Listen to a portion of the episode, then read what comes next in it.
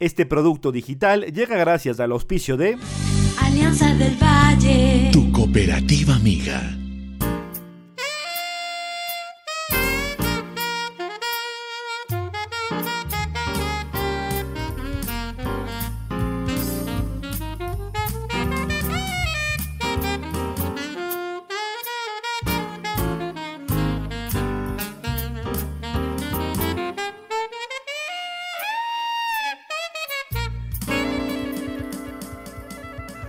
Amigos? ¿Cómo están? Bienvenidos a otro capítulo más de Café Estéreo. Eh, les agradecemos eh, por siempre suscribirse. Gracias también por sus mensajes, tanto en YouTube como en Spotify, en Apple Podcast.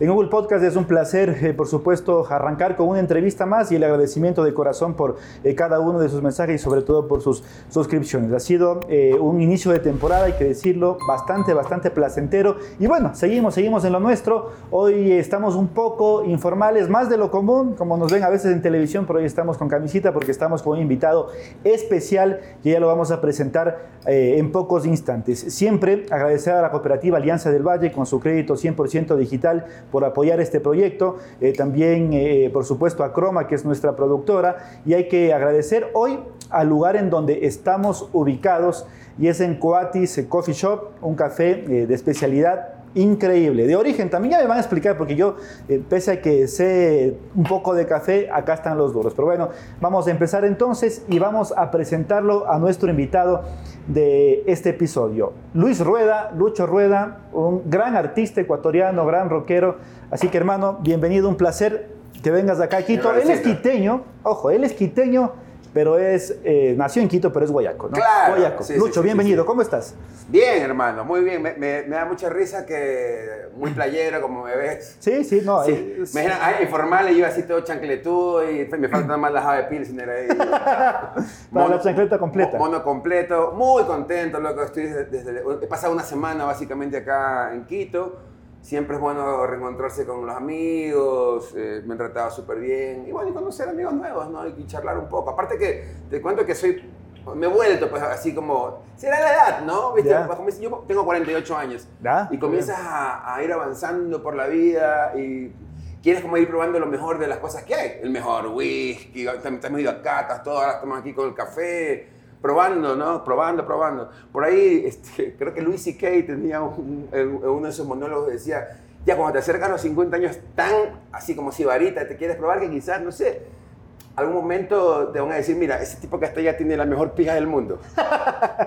Ya, puede dices- ser. Y tú dices como que, ah, aguanta, el man tiene la mejor pija del mundo. No es que yo sea homosexual, no es que tenga, ¿me entiendes?, ningún tipo de interés, pero quizás me gustaría conocerla, ¿no? Digo, ya que... Uh, es otro tipo de cata, digamos. Intentamos, ¿no? Este, no sé, ir, ir probando lo mejor de lo mejor. Así que nada, lo, lo estoy disfrutando muchísimo porque dentro de todo, eh, otra cosa especial es el hecho de que estamos tocando otra vez. Sí, sí, sí. No, y por eso está- también, ¿no? Estamos, sí. de hecho, eh, a Luis eh, le reservamos una agenda dentro de su apretada, obviamente, de actividad aquí en Quito para que nos dé un espacio en Café Estéreo en esta mañana. Así que, eh, ¿te gusta el café? Es la primera pregunta de cajón. ¿Te Me- gusta el café? Me encanta el café. ¿Ya? Y aquí conversando yo con mi brother. Ya. Este, en, eh, yo vivo ahora en Río Chico, que es, es un pueblito, una comuna en realidad, ni siquiera llega a pueblo, es una comuna eh, que está dos, pueblos antes de Montañita. Ah, Entonces es increíble porque vivo en una Lindo. montaña, ¿me entiendes? En una cabaña, entre árboles, tú desde afuera no ves la cabaña y desde dentro yo siento como que tengo un tanque así, como que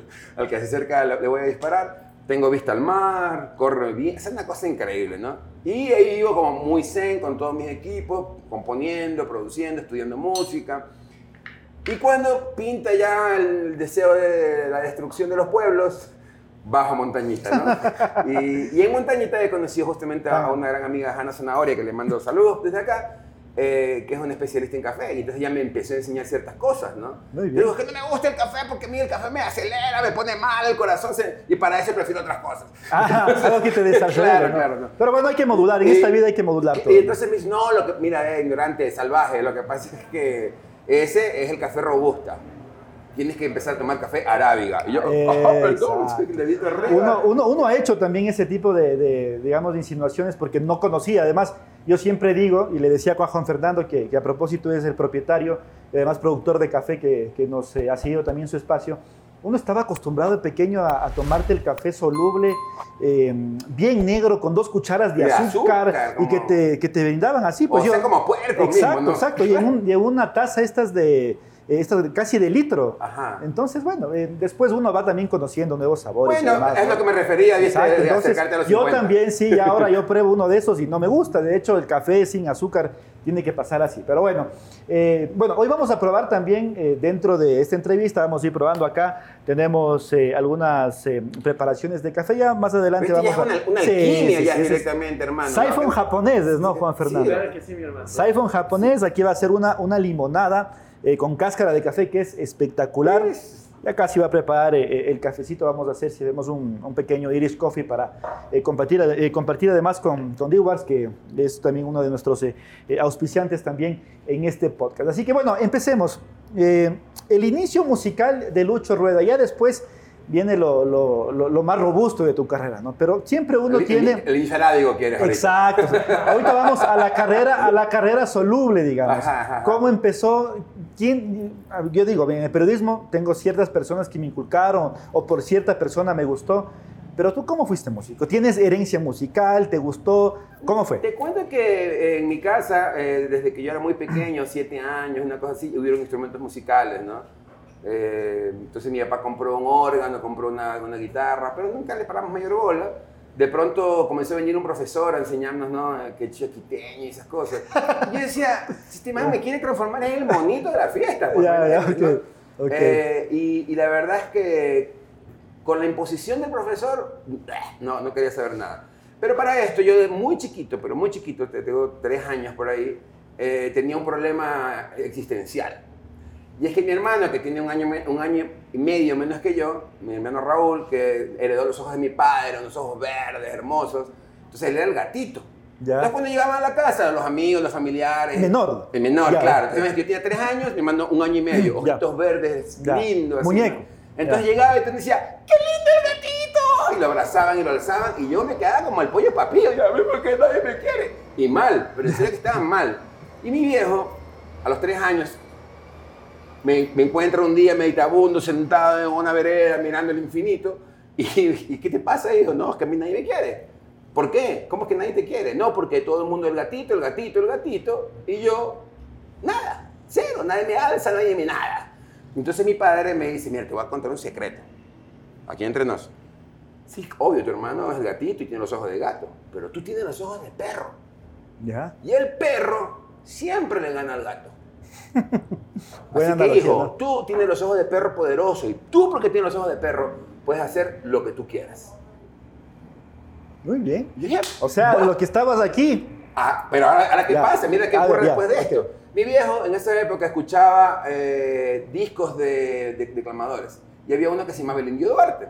El Y indio entonces Duarte. un día me dice mi viejo, ponme el disco El Beso que quiero escuchar. Porque viste cuando en esas épocas sobre todo uno era el control remoto de De acuerdo, para cambiar el Ven televisor. acá, el cámbiame canal, acá, sí, sí. los zapatos. Yo también viví esa época, ya Ok, poco a poco. Pero... Bellísimo igual, ¿no? Sí. Entonces mi viejo me dice, ponme el, ponme el, el disco. Y yo le digo, no, porque yo ya me lo sé.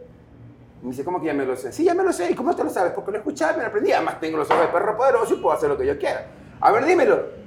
Y no es la recitación de, papita querido, de chiquito, yo sé que la típica de tres años, el beso. ¿Qué es el beso? Pregunta el mundo. ¿Qué es el beso? Preguntan todos y yo respondo. El beso es para mí como la unión de labios que olvidando los agravios, la maldad y la traición. A los tres años. Arrancan del corazón con fuerza avasalladora todo el amor que te hizo la gente en el corazón. O sea, No puede una cosa ser. así gigante. Increíble. Entonces cuando llegaban los familiares a la casa, ¡qué lindo el gatito! Ah, te ponías a declamar ya. ¡Es el beso! No, y tú como que, wow, ¿qué le pasó? No, y entonces a partir de eso Ya. me decían, vámonos a, a- para que recites por acá. Y yo, sí, pero me tienen que pagar hamburguesa, me tienen, Claro, sí, claro, pero tienes los que recitar encima de una mesa, donde ustedes quieran, porque yo tengo los ojos de perro poderoso. Y yo creo que ahí empieza todo. Increíble, increíble. Pero y, y después el tema con los instrumentos, porque Y el tema con los eh, instrumentos. ese era un tema ya de declamación. ¿no? Sí, Digamos. pero viste, pero yo creo que es, la es el primer acercamiento a la, O sea, estrella, a la no, estrella de rock. de hecho ya este es un, símbolo, un, un signo artístico. Totalmente. ¿no? Porque y de- sobre después todo empieza que no todo. tienes vergüenza, o sea, por eso soy, Eso, soy un sinvergüenza claro, por la vida. Sí, sí, sí. Entonces, eh, romper todo ese tipo de cosas. Digamos que de muy chico estaba metido en los, en los coros del, del San José Lazaro. ¿Tocabas la flauta dulce? No, por suerte, porque un colegio católico sí hubiera sido bastante curioso. Este, por suerte. No, pero lo que sí me pasaba era que eh, eh, tenía que... Hubieron por ahí unos temas donde yo cantaba solo y respondía el coro. Ah, ¿no? muy bien. O sea, ya te seleccionaban para cosas puntuales, Ajá. ¿ya? Y, pero la, la cosa más chistosa es que, como te cuento, a los siete años llegaron esos instrumentos a la casa, yo no les paré bola, y luego llega eh, mi hermano, otra vez Raúl, este, el gatito, con un amigo del man que se llamaba Emilio Morocho. Ya. Yo a Emilio, este, como yo le gano un año y medio más o menos a ellos, a los 14 años, tú a los 14 desprecias a uno de 13. Claro, O sea, más es como sale equipelado, ¿no? Claro, Y claro. llega este man. Y es un año nomás, claro. Y no es un año, Claro. pero en esa época es importantísimo. Y por si es hermano, o sea, claro. claro. Amigo de tu hermano, sal de aquí, pelo de mierda, que te voy a pegar, ya. Bueno, el bullying, el bullying. Llega el man y se sienta, pues, loco, en el órgano y, y comienza a tocar, pues, ¿no? Y yo, pesa, no, y no lo podía creer. Y lo que yo me di cuenta en ese momento fue que este ser despreciable, que yo igual lo quiero mucho ahora, pero en esa época, eh, de pronto llamó mi atención de una manera, pero superlativa. Él fue el responsable. Por- Porque lo vi al man y yo, ¿cómo puede transformarse esto de la nada al todo solo por saber tocar un instrumento? Y dije, aquí hay un poder. Aparte yo, Ya eras- ya 14 eras- años, claro, estaba claro. puberto, entonces ya estaba queriendo ver, viste, para dónde afilo. Y, y esa pica, esa pica del man es la que me lleva a mí a irme a una tienda de música comprarme una revista que se llama Órgano Fácil. Podría ser un buen nombre para una revista porno, creo hoy. ¿no? Ya. Y bueno, pongo ahí la revista y comencé ta, ta, ta, ta, ta, y se me dio súper fácil. Y después... Tú mismo, sea autodidacta. me puse a tocar ahí ya. Y después de eso, este, mi hermano, que me ve que estoy en la jugada, dice, yo quiero aprender a tocar guitarra. Y entonces mi papá dice, bueno, vamos para inscribirte en un curso. Vamos al curso de guitarra, yo los acompañé, y había un 2 por 1 Entonces yo le digo, no, yo no quiero guitarra, le digo, eso, cholísimo. ¿eh? Y entonces, este, Y, otra de- cosa. y, pues. y después ibas a tener el mejor romance con una guitarra. ¿no? Años 80, pues Ya, loco, ¿me entiendes? Un teclado, era ya. otra cosa. Ok. Y de ahí yo, pues nada, eh, mi pero dice, pero dos por uno, pues si pago por tu hermano y puedes entrar tú, entra. Bueno, está bien. Cuando agarro la guitarra y me comienzo, ¿me entiendes? A tocar, y veo que, ah, pero esto es mucho más fácil. Esto es mucho más fácil, aparte la puedo llevar a cualquier lugar. Más fácil la guitarra que el. Más claro, más fácil de... Sí, claro. ¿Por qué? Porque tú en el teclado Ya. tocas con las dos manos a la vez. Perfecto, Y ok. tienes que hacer acá acordes y acá melodías. Ya. En cambio acá solo acordeas Ya, y cantas encima. Ah, bueno. Y aparte la guitarra te la llevas al hombro, vas a, a cualquier fiesta y ya te robas la fiesta. Claro. Eh, Y ya te digo, 14 años, ¿no? Entonces... Pero lo curioso de todo esto, para sintetizarlo ya, es que al mes de saber 3, 4 acordes, ya compongo mi primera canción. Y que se me, dio, Increíble. se me dio a mí de una manera... Pero yo dije, pero aguanta, si pongo estos acordes... ¿Te acuerdas, nada, de, ¿Te acuerdas de esa canción? Se llamaba creo que esta noche y era una cosa Ah, medio- algo muy romántico de la época. Era muy como medio hombre. Ya, ya. Esta noche Ya. el mejor beso voy a dar. Una cosa así Ya, de un niño de perfecto. 14, ¿no? Ya. Pero ya era mi canción. Claro, claro, no, ya. y y de yo, pero al mes. Y entonces yo recuerdo que mi hermano me decía, pero ¿cómo haces? O sea, ¿cómo sabes que este acorde va después de este acorde? ¿Cómo, cómo sabes? Yo digo, no sé. Yo solo pongo los acordes, sobre esto me imagino. Es un que- tema musical, Sí, innato. intuitivo, ¿no? Exacto. hermoso. Eh, ahora mira, a esta edad me metí a estudiar. Sí, O sea- porque eh, hay el músico de conservatorio que vos te ponen ahí el pentagrama, creo que es el, Ajá, y, sí, sí, y sí, la con cualquier instrumento te toca lo que sea, ¿no? O sea, sí, no, no, no están así. No están pero, así, Ajá, pues depende, depende de tu instrumento. Claro, O claro. sea, eres un instrumentista que está, ¿no? Pero son otras habilidades. Es básicamente leer. Es como agarrar un libro y, y- y- y claro. sí, sí, pero de- después la lectura y la asimilación también, ¿no? Claro, pero es como que tú lees en voz alta en un lugar. Ya, ¿no? O- perfecto. O, un teleprompter, supongamos una cosa así. Es práctica, es- pero hay ciertas cosas que yo voy descubriendo ahora que estudio que tienen que, que si tú, o sea, yo tengo la calle sucia, pata al suelo, ¿me entiendes? De Ya, años ya. de rock and roll, de hacer discos, de componer canciones y todo intuitivamente. Pero es curiosísimo Increíble. porque de pronto, hoy por hoy que ya sé música, que me metí a estudiar, estoy estudiando en Paradox, que es una escuela maravillosa en Guayaquil, eh, y luego yo que odiaba el pelo quinto, porque el pelo quinto es una canción de tres acordes y que bueno, pegó full, pero es como que de pronto todo se resume a eso. O sea, como, soy como una suerte de Troy McClure, ¿no? O sea, como, hola, soy Luis Rueda, quizás me recuerdes por canciones como El pelo quinto. Y entonces, eh, pero ahora revisando la, digamos, la armonía con la que trabajé, veo que, o sea, es no diatónico, o sea, que hay un acorde que de- dentro de los acordes que puse en esa canción que no, son, que no es parte de la escala, por, por decirlo de alguna manera, que se usa, pues obviamente. Increíble, ¿no? Muy bien. Pero que normalmente lo hace alguien que tiene un conocimiento. Y yo solo sabía que no sabía. Y como no sabía que no sabía, lo hacía. Pero lo importante es que eras autodidacta y así aprendiste, ¿no? Sí, sí, sí. O sea, he sido un tipo curioso, curiosillo, ¿me entiendes? He ido por la vida eh, mirando todo y, y tengo como premisa de vida que no hay un, un día que yo me vaya a dormir sin que no haya aprendido algo. Exacto. Todos los días aprendemos Alguna algo. cosa. Hoy aprendemos, por ejemplo, que esta es una limonada con cáscara de café. Si es que no sabías. Limonada con cáscara de café. Eh, O un, té- un tecito Un limonada, sí. ¿no? Es una infusión. Una té. infusión, Una infusión. infusión, ok, Ya, entonces, porque es como, es- tú que hablabas, además hablábamos eh, totalmente, Mira qué cute totalmente la tacita, por Dios. Me- solita se me para el dedo de aquí. A ver. Espectacular. Además, esto tiene propiedades hasta curativas, creo. El café, el café. En Puta, todo yo que digo nomás consumiendo sustancias destructivas. bueno, esto, esto también limpia, ¿no? Por si acaso. Qué bello. Salud. Está muy rico, ¿ah? muy rico. Muy bien. Es, es- es como delicadito, ¿no? Así. Es Sí, delicadito. es, un es una infusión, ¿no? Esto, por ejemplo, ya más adelante vamos a hablar un poquito. Lo mezclan ahí por- con una sustancia un poquito más fuerte y se hace un rico cóctel. Pero bueno, continuamos. Hablaste ya de- del Pelo Quinto, esa famosa canción quizás.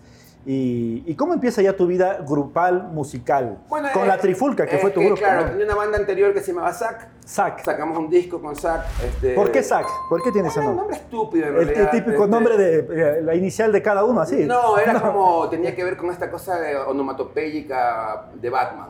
Ah, ya, ¿no? ok. El Ah, Zack, ya, ya. ¿no? Ya, Pero en realidad es que teníamos que dar el show y, y media hora antes. Zack.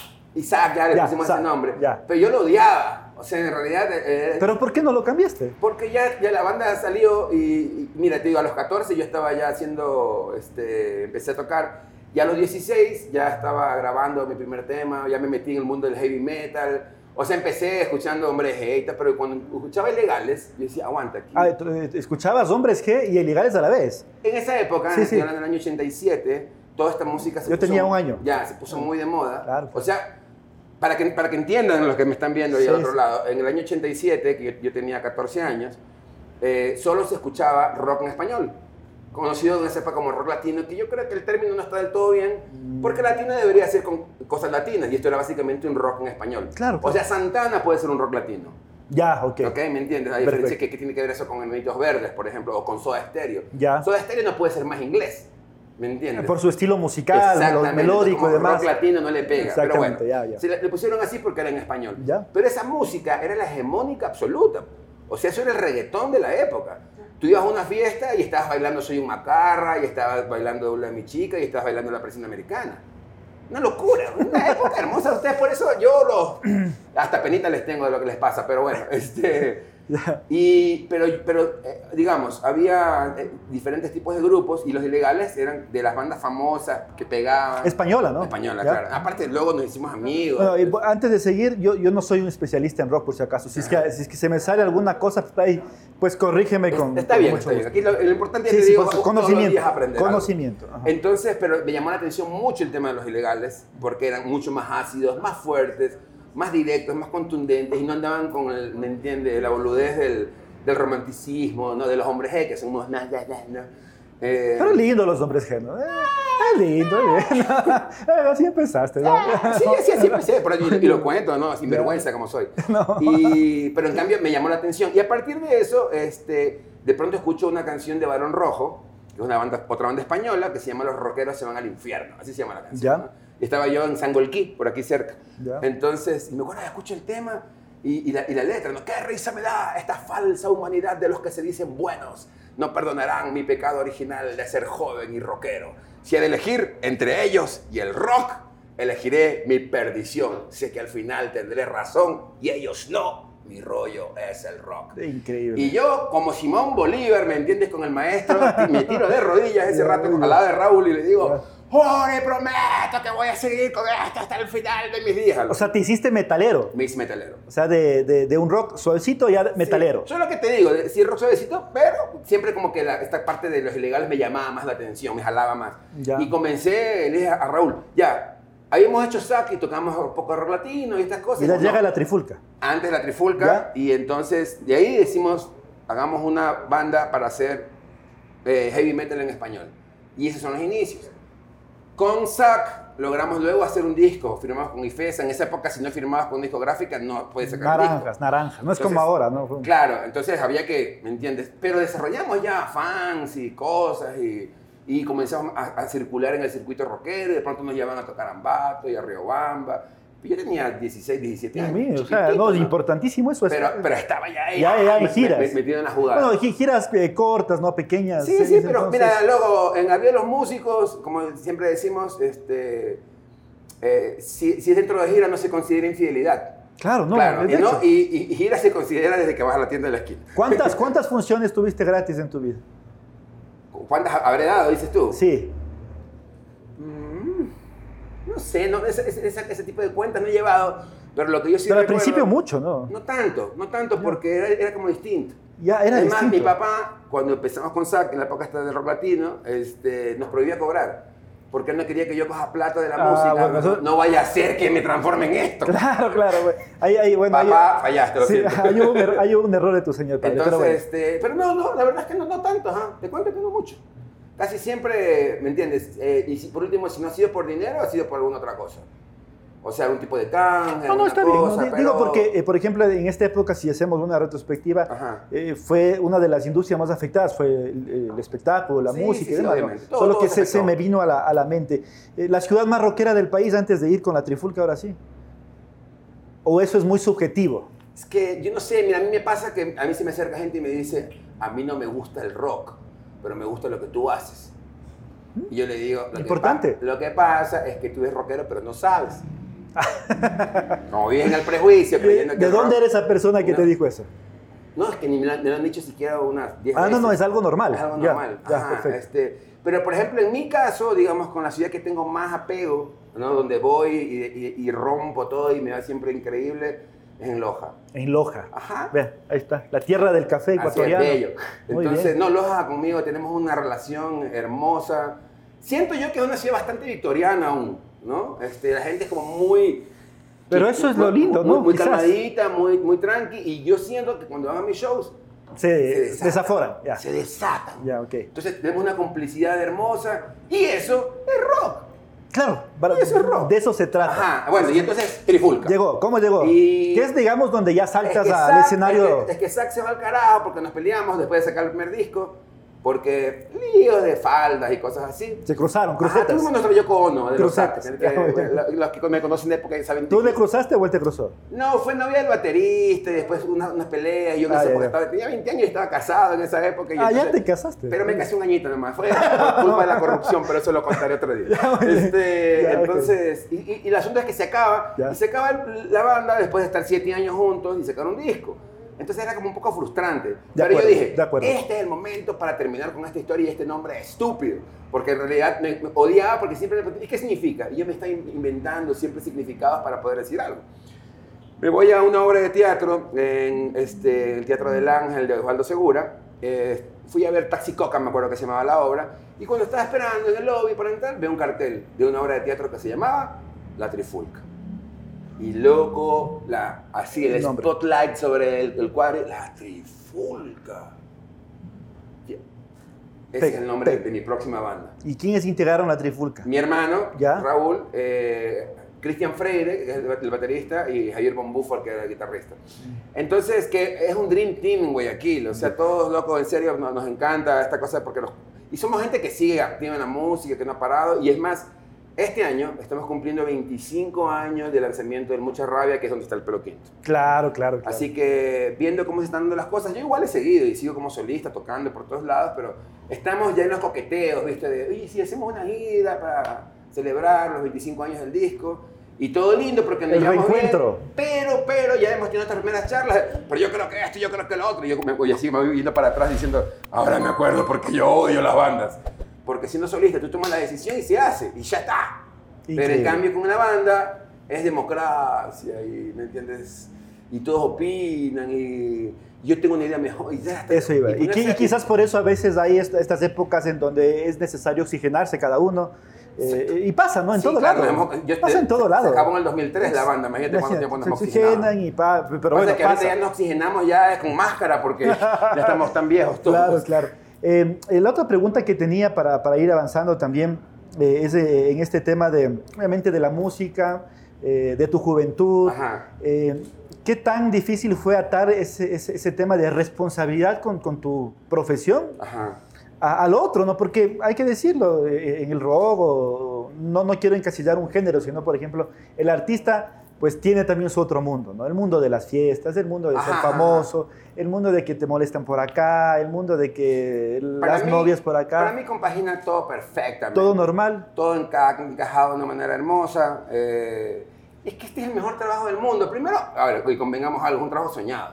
Claro. O sea, todo el mundo quisiera andar este te pagan porque haces lo que te gusta. Yo siempre digo, el que tenga eso en su vida es feliz. Claro, y, y- y no solo eso, porque hay, hay músicos que no hacen lo que les gusta siendo músicos.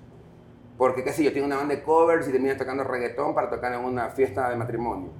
Y la gente está de espaldas, los manes acá bailando, y el man dice, sí, soy músico, pero bueno, esa es una rama. Claro, claro. ¿no? Yo igual entiendo que cada uno de nosotros está haciendo su mejor esfuerzo. Exactamente. Pero yo, te digo, ¿no? He pasado estos días en, en el Icala Hotel, loco, me han tratado increíble y yo en bata todo el tiempo y me van a hacer entrevistas y los recibo en bata y, y, y luego, y luego este, pensaba, ¿no? Gracias, gracias Luisito del pasado. Claro. Porque yo estoy ahorita disfrutando El Luisito del pasado. el Luisito del pasado, Exacto. ¿me entiendes? El Lucho Rueda de que se partió y que, pero yo la verdad es que nunca lo sufrí. O sea, nunca, yo odio cuando escucho a los músicos que tú crees que esto es fácil y comienzan con la vida sufrida. Loco, levántate todos los días a hacer lo que odias. Eso no es Eso fácil. es Eso no es totalmente fácil. de acuerdo, Pero totalmente hacer tus cosas y otra cosa que también yo me emancipé hace mucho tiempo ya de todo la- el tema estatal. O sea, yo no creo Ya vamos que- a ir allá, porque yo sé Ajá. que hiciste un programa en televisión. Ajá. Ya vamos a ir allá. Eh, eh, me contaron de un tema de la burbuja en Guayaquil. La bruja. ¿Qué, qué, qué era la burbuja? A ver, La cuéntanos. burbuja para, era- era- Además, para nuestro público de acá también, el Ajá, la burbuja era básicamente un departamento al que yo le puse ese nombre, ¿Ya? eh, que quedaba frente al malecón. ¿Ya? O sea, el edificio de la previsora, Sí. donde está el Bunkers, bueno, al lado está el primer edificio que se hizo en Guayaquil. Ya, es perfecto. un edificio ¿Cuántos de- pisos? es cuatro pisos. Ya. ¿no? Este, es de 1912. Esto tra- para, Increíble, ya. Bueno, resulta que ese edificio está en una como disputa familiar, porque ahora, hoy por hoy es una herencia, y básicamente los dueños lo que quieren es que el edificio se destruya. ¿Por qué? Porque es patrimonio y ellos no pueden, No, no, pero- pueden hacer nada, No, pues, excepto que el paso del tiempo, ¿me entiendes?, lo destruya. Y en medio de eso dijeron, alquilémosle, Ahora, pues, ahora- ahora lo entiendo, ya. Bien. alquilémosle estos manes, pues. Ya, pues muy Y me bien. alquilaron en 60 dólares, loco, un departamento, departamento con un ses- techo como este, de este alto, Increíble. ya. cuatro cuartos para adentro, una, una, una cosa gigante, y ahí yo le puse la burbuja. ¿Vivías ahí? No, no. No, era ahí. tu sitio Viví Un de. tiempito, un tiempito. Cuando me divorcié, ahí había- ¿Tocabas ahí? Sí, eso, a eso voy. Ya. Entonces, en el, había un- una habitación grande, doble, con vista al, al río Guayas, Lindo. ¿me entiendes? Hermoso. Y ahí, ¿me entiendes? Adecuamos una, una sala de ensayo y un estudio de grabación. Qué Y espectacular. ahí grabamos el disco Caldo de Cultivo, donde está la mala reputación, que es como Ya. el tema em- emblema de ese disco. Eh, y ahí pasamos loco tocando, pero era una época bastante loca. O sea, porque nosotros... Pasó que, que de- de- mira, yo me he dado cuenta que hay discos que tienen como ciertas influencias de ciertas drogas. Y ese disco es un disco muy de, muy de alcohol y cocaína, ¿no? Ya. Pero fue chistoso porque yo iba a tocar con unos manes que venían de otra banda y eran como mucho más pop. Y el día que yo llegué al primer ensayo, este era como el encuentro, ¿no? Y entonces ellos me reciben a mí con una bandeja con, con bazucos, ¿no? O sea, con pistolas de base. Y yo veo eso y digo, ¡Ah, esta porquería! Así, ¿no? Yo, no, no, no, no. Si vamos a jugar a esto, vamos a jugarla bien. Whisky y cocaína. Ah, Ok. bueno, ya. Otro, Y- otro leve. es ¿no? que no, porque la, es que la base es- es súper turra. Sí, sí, debe ser, debe ser, debe Y este. Es una droga asquerosa. Y entonces.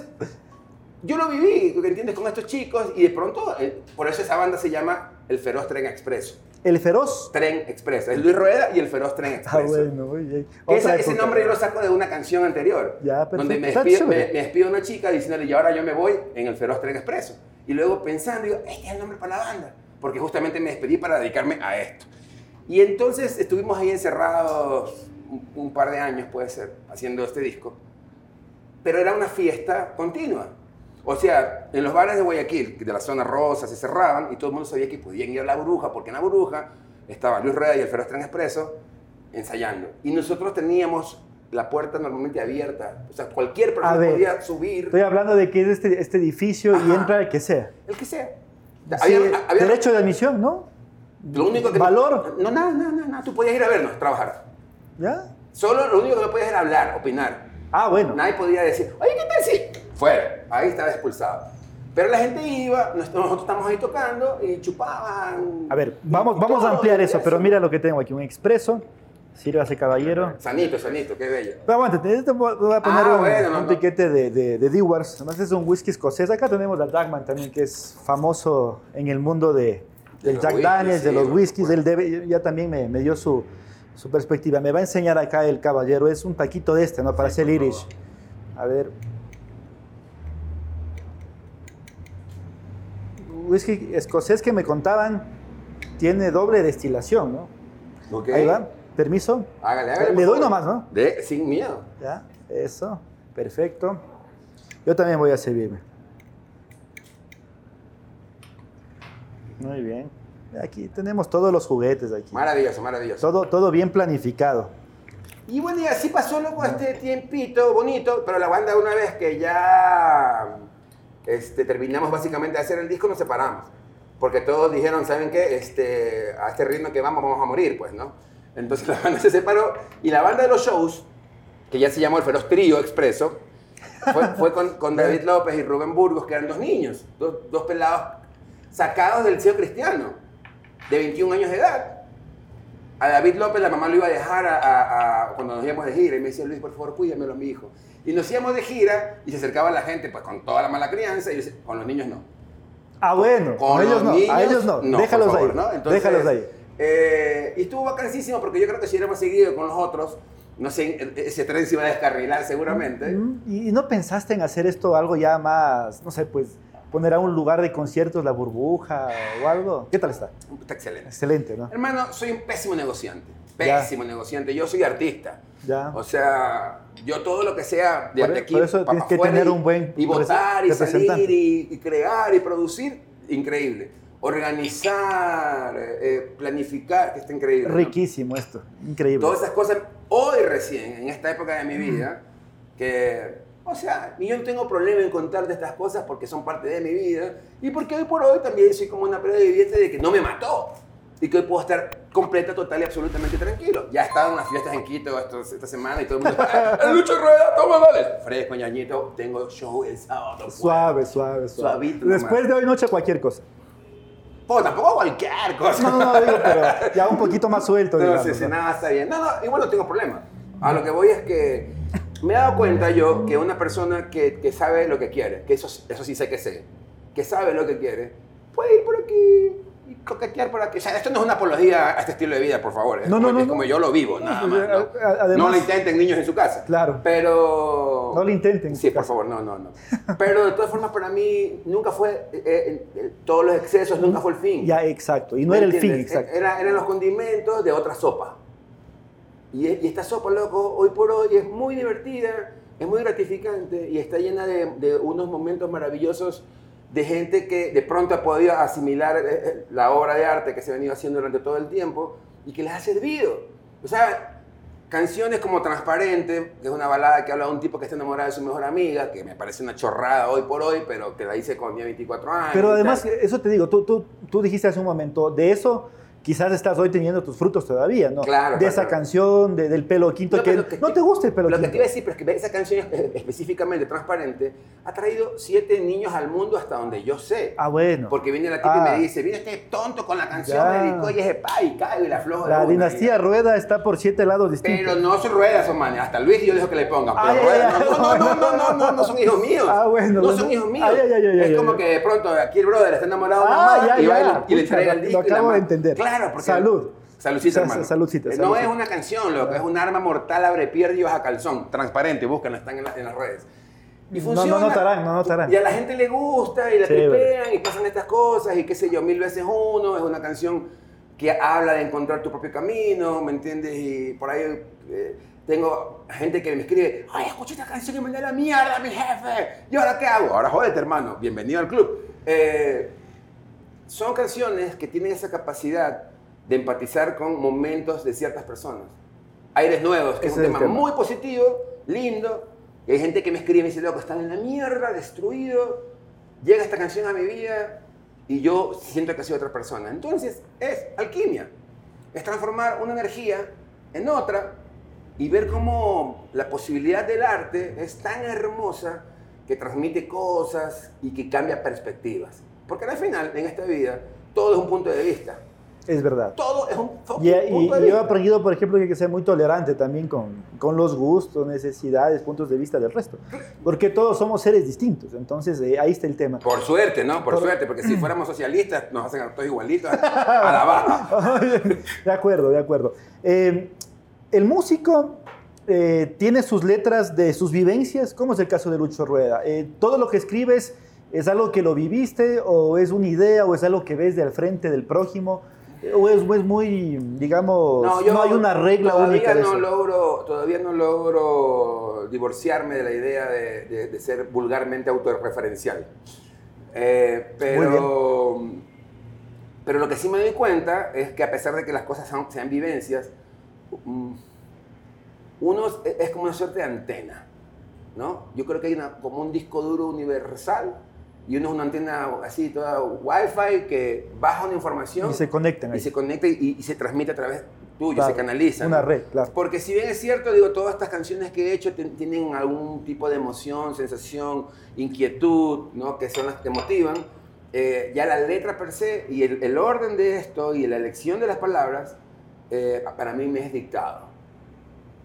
O sea, Muy bien. así lo siento yo, ¿no? Y, y es curioso porque como yo ya sé que va a pasar eso, hay veces que estoy escribiendo algo y dejo los espacios de las palabras que me hacen falta para completar el, el rompecabezas.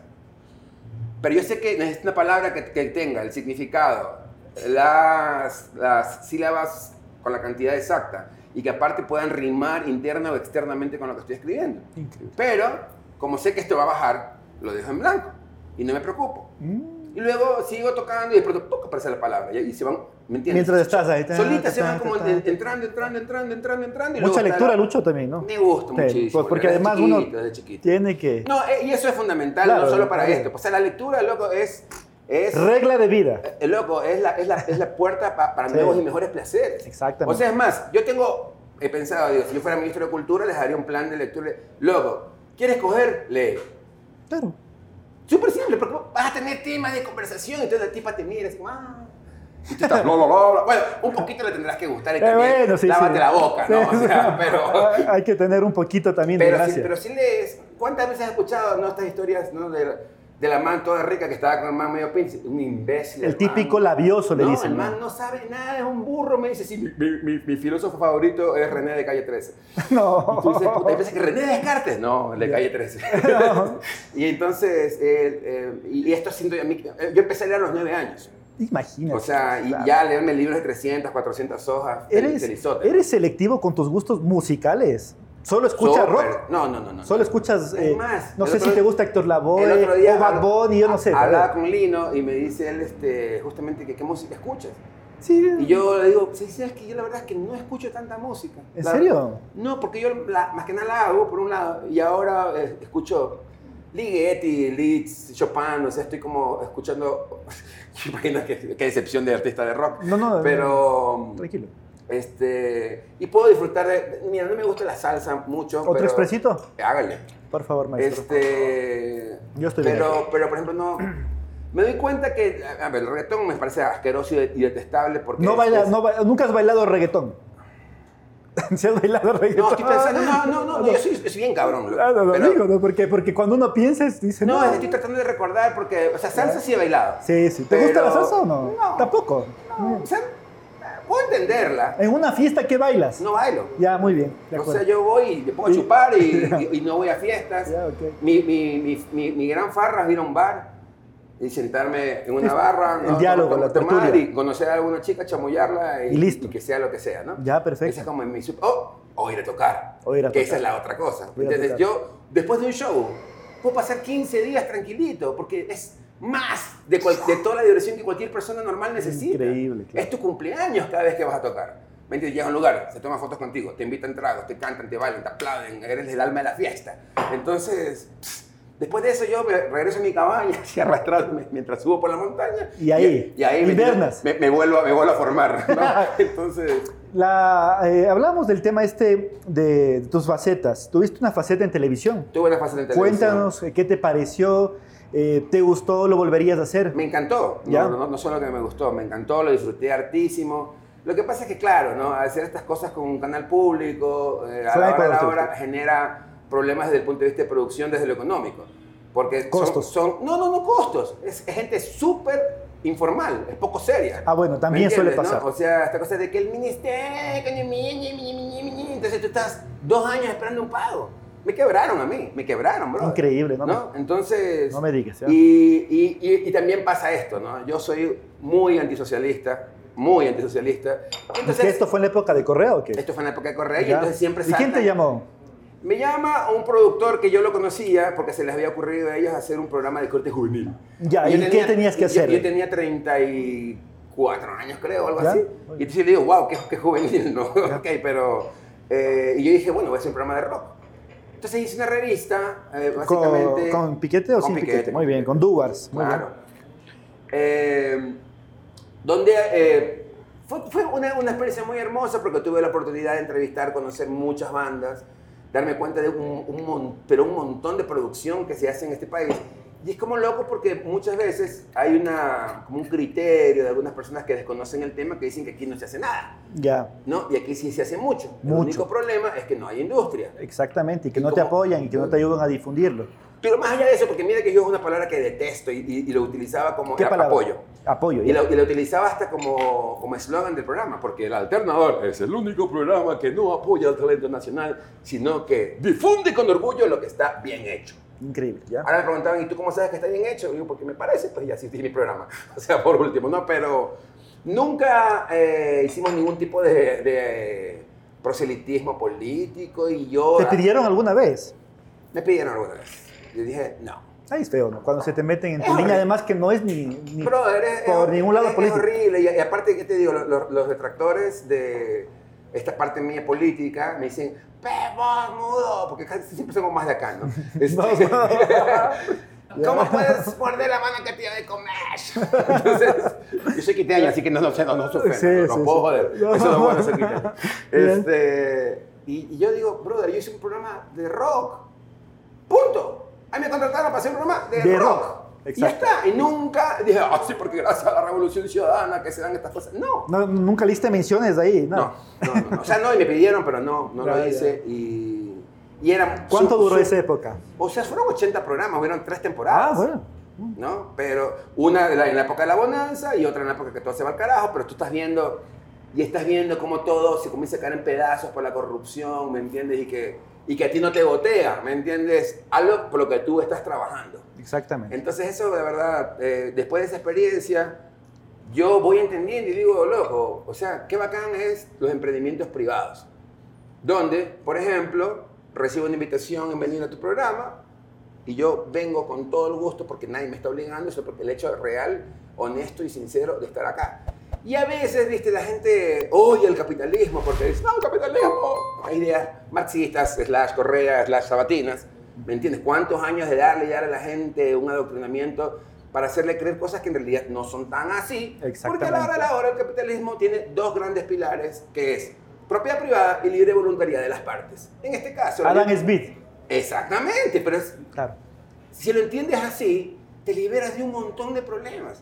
Porque sabes que tus decisiones, en base a tu libre voluntariedad, es la que te va a permitir avanzar o retroceder. Pero nadie te va a juzgar sobre eso, porque son tus decisiones y lo que te ocurra es lo que te tendrá que ocurrir. Exactamente. A partir de eso, brother, yo hoy por hoy, que ya tengo una visión un poco más empresarial de lo que estoy haciendo, y por eso no me reviento tanto como antes que hacerlo más artista, digo, yo tengo que tomar las decisiones coherentes y hacer las alianzas estratégicas con ciertos lugares, con, para hacer estos tipos de conciertos, o con estas marcas, para hacer las difusiones y todo lo demás, en un mundo hermosísimo en el que vivimos ahora con las redes sociales, donde cualquiera con una buena idea puede llamar la atención del resto y catapum, te vas para arriba.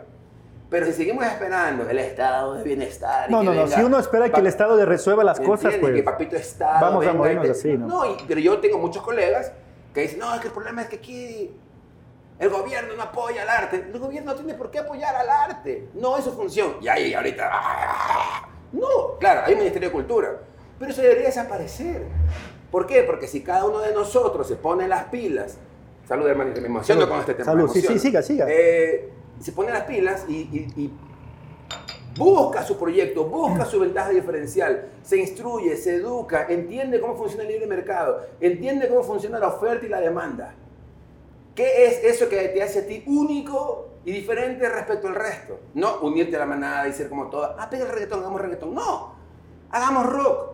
Hoy todo el mundo escucha reggaetón, hagamos rock. ¿Sabes por qué? Porque hay un público que está podrido de esa basura y que quiere escuchar esta basura de acá. Entonces, tienes tu... Quiere otra basura entonces. Claro, tienes tu propio nicho y, y- y- y luego, ¿qué pasa? Esa gente te adora, te ama porque tú no te vendes. Mientras te estás vendiendo a ellos, a tu idea. Estás totalmente conectado con esto. Y de pronto las cosas comienzan a salir y a funcionar. Y, claro, tengo una carrera de 10 discos, 93 canciones y toda una vida. Pero también podría no estar haciendo esto. Y, y estar, eh, ¿me entiendes?, en un rincón llorando, pensando, ¿cómo puedo haber ganado la extrema derecha? Claro, no, no, sí, eso, sí, ¿no? sí. Yo, yo, yo creo que a veces incluso pegarse mucho a las ideologías te hace, te hace cegarte de, de- de- Sí, pero del objetivo. Que siendo, a veces. siendo li- li- liberal y entendiendo, ¿no? Que es el, como dice Javier Milei, ¿no? El, el- el respeto irrestricto al proyecto de vida ajeno. Ujú. Yo no sé si eso es una ideología, pero me, pero me parece que como posición es hermosa. Porque básicamente es haz lo que te dé la gana, pero no me rompas los huevos. Y no me quieras imponer nada a mí. Y mientras tanto tú. No me jodan y yo no jodo. Exactamente, ¿no? Entonces está la, la- la serpiente esta, no, no, no me pisotees. Porque si me pisoteas te voy a morder. claro. Y, y vas para adelante, loco, y a mí me encanta porque me, me hace sentir dueño de mi destino. Yo siento que yo agarro las riendas de mi vida y voy para adelante. Ahora, ¿qué pasa? Que funciona. Que funciona. Exactamente. Y eso es lo que yo quiero que los chicos que ven de acá y que ya ven este viejo aquí que les habla estas estupideces, digan, aguanta. O sea, si este viejo loco de pronto estas cosas le están andando bien, Algo, algo de saber, el y viejo loco. quizás yo que estoy joven, que, o sea, cualquier de 20 años ya me gana. Ya tiene, ¿me entiendes? 30 años encima a, a- a favor mío. Y, y la experiencia de gente que ya hizo cosas. Como nosotros, pero yo no, vivo en esta cosa. ¿Por qué estoy aquí rompiéndome el lomo? Me estoy dando la gran vida. Y la estoy pasando increíble. O sea, gracias a esta música hoy puedo estar aquí contigo conversando, tomando estos cafés. ¿Qué es esto? Es el resultado de esas decisiones que fui tomando a, lo largo de mi vida. Y aquí está. Irish Coffee. Como tiene que ser. Hoy cuando salía acá, venía a la cafetería, puse en Spotify tu canción La mala reputación Ajá, ajá. y venía escuchando, ¿no? Y, y- y yo, yo te soy muy, muy, muy honesto, escucho de todo. Ajá. Me gusta la música tropical, eh, me gusta el rock así un poquito más liviano. Y yo decía, eh, Lucho Rueda eh, tiene amigos en la, en la música, en la música se puede tener amigos. ¿Qué eh, reputación se tiene en la música? Hay mucho, eh, quizás hay mucho, no sé, simbolismo con el resto, eh, hay envidia en el mundo musical, eso es lo que yo también decía pensando, eso tengo que preguntarle. ¿Cómo, cómo es el mundo musical ecuatoriano? Eh, justo ahora que hablaba esto de la mala reputación, Sí. estaba con mi gran, gran, gran, gran amigo que, donde quiera que estés ya, ¿no? De- Daniel Saiz. Ya, ah, fue, sí, fue claro. tecladista de Soda De Soda Stereo, Stereo, sí. Él vivió Ecuador. aquí en Guayaquil, ¿no? En, en Guayaquil, en Quito, digamos, ¿no? Sí. De hecho, murió aquí en Quito hace un par de años. Eh, pero Daniel viene de, viene de Argentina y yo me entero que él llega y lo voy a buscar. Digo, yo necesito esta guía. O sea, necesito un man que ha estado en, en las grandes, grandes ligas para... Y él mezcla el tercer disco de la Trifulca. Y, Ah, y- perfecto. Y es parte de la Trifulca en el, en el, en el último momento de la Qué banda. increíble. Porque como... Imagínate tenerlo ahí. ¿no? Hermoso, y aparte, Sí. qué era- o sea, nos hicimos muy amigos, pero muy, muy. de- podríamos hacer un programa solo hablando de anécdotas que tuve con él. Pero un día me acuerdo, yo en esa época estaba, nada, me habían roto el corazón y entonces tenía la excusa perfecta para ser un borracho. Y entonces eh, me acuerdo que estábamos en un bar y yo ya me había chupado no sé cuántos whisky, estaba trepado en una mesa, como niño, pues, ¿no? Como cuando recitaba. Y, y Daniel ya un poco preocupado porque él dentro de todo era un, un señor bastante serio, ¿no? Sí, no se le Un notaba. amor. Y, y, y, conmigo, ya te digo, vivimos cosas muy chéveres, pero... Y me dice, Luis, ya, Ya para. ya, por favor, cálmate, cálmate, Luis. Y yo le digo así, ¿qué te pasa? ¿Que no te das cuenta que yo tengo una mala reputación que cuidar? claro, eso decía. ¿no? Entonces, la patente de corso que te da el hecho de, de ser un artista y de rock, es que la gente dice, no, además es loquito, es rockero. Entonces tú con eso puedes hacer lo que sea. Ahora, vas conociendo gente eh, a lo largo de la carrera, eh, hay de todo, hay gente que entra muy fan, o sea, que han tenido esa empatía con alguna canción tuya y cuando se encuentran contigo... Te lo este, dicen, claro. Loco, les tiemblan las piernas. Claro, O claro. sea, están a ese nivel y tú dices como, ya cálmate, mierda, o sea. Ya, ¿no? Eh, muchos chicos que se acercan y dicen, yo la... O sea, que ahora que no son tan chicos, ¿no? Bandas que, que hasta ya pegaron que me dicen, cuando tú tocaste en la Villaflora, y vi tocar tu banda, loco, yo dije, yo tengo que hacer eso. Qué increíble. ¿Me entiendes? O sea, y, y bandas como Santa Muerte, Chadito Mendieta de la, de la Rocola, ¿me entiendes? Ah, sí. Que yo les llevo unos 10 años, ponle de edad, y que los manes vieron un show de la Trifulca. que uno empieza, Y ¿no? de pronto dijeron, yo quiero hacer eso. Y, y esa fue como su, su inspiración y su guía. Ahora, viste, yo no sé, yo no soy una persona que no soy un cultor de mejores amigos, detesto eso, me Ya. parece absurdo. Yo prefiero el amigo de porción, ¿me entiendes? Ya, en este perfecto. momento estoy tomándome, ¿me entiendes? Estos cafecitos contigo, con el brother. Y ahora, este momento, ¿me entiendes? Mi atención, mi amistad y mi cosa está centrada en este momento. Exactamente. Y lo disfruto y lo paso increíble. Y cuando se acabe esto y nos despidamos, me iré, ¿me entiendes? Hoy tendrás el concierto con y otra loca vez. a otro lugar y entonces ent- tendré otros amigos. Igual, igual con el tema de novias, ¿me entiendes? O sea, Ah, bueno, también. Sí, o sea, yo, yo me amarro en cinco minutos, ¿me entiendes? O sea, y rompo. Pero así, son, así sean cinco minutos, yo, esta es mi novia ahorita. Y ahí está. Y ahí está. Ya está. Eh, ¿Por qué? Porque estoy súper convencido. Yo sé que soy una hippie y pajero, ¿no? Pero estoy súper Ah. convencido en, en vivir el tiempo presente. Muy bien. Vamos eh, ya llegando casi a la parte final. Hemos pasado una hora ya. Una hora Hermano, sí. Una hora sí, rápida, rápida, rápida. peor. O sea, no, no, no. Es, es fácil porque, porque Espectacular. no me tienes que sacar las palabras de la boca. Pero si, yo siempre veo a los entrevistadores que miran, ya cállate, chucha, ¿cómo te va a No, no, no es cuestión del, del entrevistador, sino del equipo de producción que te muestra por ahí. Vamos una hora. Eh, ¿qué, qué, qué esperamos de Lucho Rueda en, en mediano plazo? A ver, ¿qué, qué proyectos tienes ahora Um, que dices que ya te centras más eh, en, en armar un negocio, quizás ser un poco más ordenado en este tipo de situaciones? Que, que también hay que hacerlo, ¿no? Porque si uno Oh. hace algo, tiene que producirlo para tener ganancias. Entonces, ¿qué, qué esperamos de ti? Bueno, primero entender que lo, que lo que vas a sacar es un producto.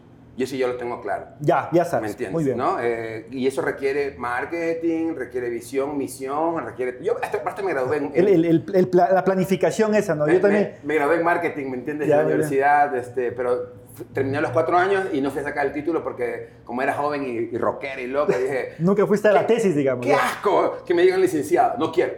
Entonces, terminé la carrera, pero no, no, no, no fui a hacer el seminario que había que hacer para sacar el título. Bueno, eh, entonces estoy, ahorita, mira, he compuesto unas 30 canciones en esta época de, que me fui a vivir a la playa y todo. Eh, me cabrea mucho la época que hoy por hoy no puedes sacar álbumes. O sea, es Solo sencillo, ¿ves? solo sencillo. Vi- Vivimos en un momento que hay que entenderlo, funciona así. Funciona así, el Los- mercado los- cambió. Los chicos, este, ¿te has fijado que sales con una pelada, vas ah, y la man pone la canción y la escucha 30 segundos y la cambia? Pero la man escuchas 30 segundos y dice, ¡Wow! Mi canción. No, no, no. Es verdad. Así como, "¿Estás loco? ¿qué le pasa? Y ahí lo cambia. Y, la- y la- y la cambia. Y ahí busca, y ahí pasa, pasa, pasa, hasta que encuentra la otra canción que, ¡ah, mi canción! Tiene razón, ya no se disfruta de un disco completo quizás, Una canción completa no la disfrutan. ¿verdad? O sea, como llega hasta el coro y ya está. O sea, que yo, como veo que va la cosa, seguramente dentro de poco las canciones van a durar 25 segundos. O sea, ya no se van a hacer canciones, se van a hacer jingles. De- nada de más, ¿no? TikTok, entonces, Claro, en cinco es- pero segundos. Es que vivimos en una- un momento del consumo inmediato. Eso me lleva a mí a pensar, digo, a ver, ay. Porque sí, así funciona el mercado. Y entonces o te adaptas o mueres. Pero siempre con tu ventaja diferencial. Ya. Entonces, Por ahí va el tema. Tengo ahora que elegir entre todas estas una y creo que, eh, creo, y esto creo que no lo he dicho en ninguna entrevista, así que sería una primicia, eh, que hay una canción que me gusta mucho que compuse allí en la cabaña que se llama Solito, Solito. Solito. Y lo, la, la escribiste solito. Claro, y la, y la- y y la toco solito y pensando que va a ser todo, o sea, yo tengo, me ayudo de tecnología en este momento, entonces uso unas pedaleras que me permiten lupearme a mí mismo, eh, con simuladores de amplificador, que Los juguetitos, transforma la ¿no? guitarra en MIDI, entonces toco flautas desde la guitarra y Ah, qué cosas bacán. así. Entonces dije, aguanta, puedo hacer, porque yo no creo que este momento, por más que se esté reactivando las cosas, volvamos a los grandes conciertos. O sea, vamos a seguir con aforos limitados y esas cosas. acuerdo, que- de yo lo acuerdo. estoy disfrutando millón, porque antes iban 40 personas a un show y fracasaste, pues, como, como, como en tu convocatoria. Y volvías al hotel deprimido, ¿no? O Claro. hoy, Es que ese además es el resultado de- de- del ego de- del, del artista. y ¿no? todo, pues la producción y, Claro. y- y las expectativas del man que te contrata. Lo lindo de un concierto es cuando el man que te contrata gana plata, tú ganas plata y Todos todos, comemos. Y, y todos estamos felices. Exacto. Pero si una de las cosas falla, y entonces comienzan a buscar culpables, ¿no? Falló la promoción, ah, este man que no, no mete nadie de gente, lo que sea. Pero hoy es hermoso porque con 40 personas normalmente un lugar ya está lleno porque no puedes meter más personas. Y se ve lindo y es Entonces, más, más íntimo Y incluso. poner hoy por hoy, o sea, ser el rey del sold out. Eso lo escuché decir la vieja Jaramillo, ¿no? O sea, estamos en esta época y entonces tú sacas la venta las entradas, ¿me entiendes? Cuatro horas después se vendieron todas y después, ya, chicos, por favor, no más. A propósito, la, la, la función que tienes hoy, solo out. ¿no? Ya está sold out. Ya, perfecto. Sí, ya está, ya está. El, el, el- Entonces, bueno, lo que te contaba es que entonces estoy pensando que manteniendo esta idea, eh, voy a sacar la canción Ya, solito perfecto. Y voy a hacer esta gira solito tour, eh, Chévere, chévere. tocando solo, ya, bacán. yo solo. Y, como, y, y de, de este viaje he sacado la idea de la bata. Como estuve el otro día, como te digo, todo el día en bata, dije... te vi, te vi, te, te, Y yo, te stalkeé un poco. Está bueno, digo, esto de la bata, pero voy a vivir en bata. Como, ¿me entiendes? Entonces ya me preguntaron, ¿no? O sea, en una entrevista me dice que vos eres el Hugh Hefner criollo. Yo le digo, sí, pero lo que pasa es que aquí en vez de conejito solo tengo cuyes. Ese es el, el- el peque- la pequeña gran diferencia. ¿Y, y el reencuentro de la trifulca? Y al reencuentro de la trifulca, este, te diría que está en un 65% de que sí. ¿De qué factores depende que avance ese porcentaje? de la puta mierda de, de la toma de decisiones de cuatro cabezas. Ese es Y eso, luego, lastimosamente, o sea, es la, la- una vez más la prueba fehaciente de que la democracia no sirve. O sea, es importantísimo una cabeza y de esta cabeza, ¿me entiendes? Se toman las decisiones y, y se avanza. Vamos a ver, seguramente van- los trifulca ven esto que estoy diciendo y van a decir, ¡qué imbécil! ¿Por qué? Nuestros trapos sucios. No, pero, no, pero- pero eso es un problema de todos. ¿no? Claro, pero viste, a la hora de la hora hay que tomar decisiones y tal, y cada uno tiene sus intereses personales. Y cuando los intereses personales no están acordes al, al gran interés, en este caso, la marca Trifulca, entonces, como les dije yo, o sea, hermano, yo tengo problema. Yo estoy básicamente parando mis cosas para ir a tocar con ustedes. Y dividir esto para cuatro y todo. O sea, que me encantaría, porque es un disco que obviamente lo adoro, porque es el que me abre las puertas para poder vivir todo esto que he vivido toda mi vida. Pero si no se da, no pasa nada. O sea, no me cambia la vida ni nada. Me encantaría hacerlo, pero si no se da, no se da. Y yo sigo adelante con mis cosas y todo bien. Esperemos que sí, esperemos que sí. Yo, ¿Televisión? televisión ya fue. No. O sea, no digo, no digo Algo para, digital. No, no digo para No, mí. no, tu- tu digo para- proyecto, ajá, algo digo así. para todo el mundo. ¿Y quién quiere estar en la televisión? Mi hija que tiene 15 años me dice, papito, Mira ¿en que- serio ustedes veían eso? Mira que oh, yo soy periodista deportivo y los derechos de la Copa América en España nadie los compró. Y hoy lo adquirió un Tema digital. eh, un tema digital, eh, Twitch, Twitch, ¿no es cierto? Twitch. Eh, un Sí, personaje sí, muy famoso en Twitch. Tiene los derechos. Y ayer transmitió el primer partido que era Argentina-Uruguay solo en Twitch. En su Increíble, canal. En su canal propio. Entonces uno dice, uno tiene que migrar a las Exactamente. Ahora, justamente eh, aquí en Quito eh, tenía un par de conversaciones, porque a mí me encanta, me encanta este, también estar a ese lado, ¿no? ¿Ya? Y, Ahí está. y preguntar y estar ahí, ¿no? Y, y- y mirar así, cara, ¿cuándo te callas, maldito? No, no, no. ah, está bien, te estoy molestando. Así que es posible que sí, es posible que sí. Lo que pasa es que, viste, yo en mi, en mi hipismo loco en el que vivo ahora, tomé esa decisión de irme a vivir a, a montaña. Pero Y- es una época de, de construcción de ideas. pues, Sí, claro. igual, pero viste, ya me comienzan a llamar para otras cosas. Y si yo, ¿me entiendes? Porque encima hay que volver. Pues. O sea, te estoy hablando que son tres horas de Guayaquil. O sea, tengo que Claro, llegar a Guayaquil claro, y ahí claro. mamarme tres horas a- a- al lugar y, y- y luego me dicen, ya, ahora ven a hacer otra cosa. Regresa otra vez a Guayaquil y Guayaquil toma el lugar hacia donde tengas que irte. Y, eh, pero estoy en un punto en que de verdad debería ser algo muy interesante como para dejar ese paraíso este, y, y venir a, a este mundo inmundo. Lucho, el mejor de los éxitos. eh, gracias por darte ese tiempito de venir No, acá a Café Estéreo. Y, y sobre todo, pues que todos esos proyectos eh, pues, se vayan cumpliendo. Así que no sé si un mensaje a la gente que te está viendo en la parte final. Bueno, eh, en serio, yo eh, lo único que quiero es exhortarlos a que hagan el viaje hacia adentro. Que no se preocupen tanto de lo que está pasando por afuera, que se den cuenta que lo que, lo que pasa alrededor, sobre eso no tenemos ningún control. Pero tenemos todo el control sobre nuestra interpretación, sobre lo que nos decimos adentro de nuestra cabeza respecto a estas cosas que ocurren. Y eso me parece que es la clave para ni siquiera ser feliz, para estar en paz y tranquilo. Y mientras estás en paz y tranquilo, te proyectas, mira qué de verdad quieres hacer y no permitas que nadie te diga, no, que sí, que no. Ni, esposa, ni padre, ni hijo, ni nada. Lo que tú quieras hacer, ve hacia adelante y hazlo. Eso es lo que tengo que Gracias, maestro. Qué gusto. Que no sea la única, ¿no? No, no, no. Así o sea, que en algún momento, pues eh, quizás yo al frente, en cambio. Cuando tengas tu programa, yo voy a hablar de fútbol. Así, me parece perfecto. Así, oh, hablar de fútbol. Yo en este momento me quedo callado porque eso no sé nada. Eh, Así, así va a ser. Así que, bueno, queremos agradecer a la Cooperativa Alianza del Valle con su crédito 100% digital que nos brinda también la posibilidad de hacer este, este proyecto. Acá Juan Fernando Betancourt, el propietario de Cuatis Coffee Shop. Espectacular, ¿no? Increíble, Espectacular. increíble. Vengan acá, ya en las redes sociales se van a enterar dónde está ubicado. También a Lunar Web Marketing Digital y a Croma Producciones, que son quienes nos ayudan día a día en, eh, en este proyecto, en este lindo eh, camino que se llama Café Estéreo. Así que hasta la próxima, Lucho. un buen momento, un buen presente, un buen futuro y nos estamos viendo con todos ustedes en la próxima oportunidad. Chao, bye. Este producto digital llega gracias al auspicio de Alianza del Valle. tu cooperativa amiga.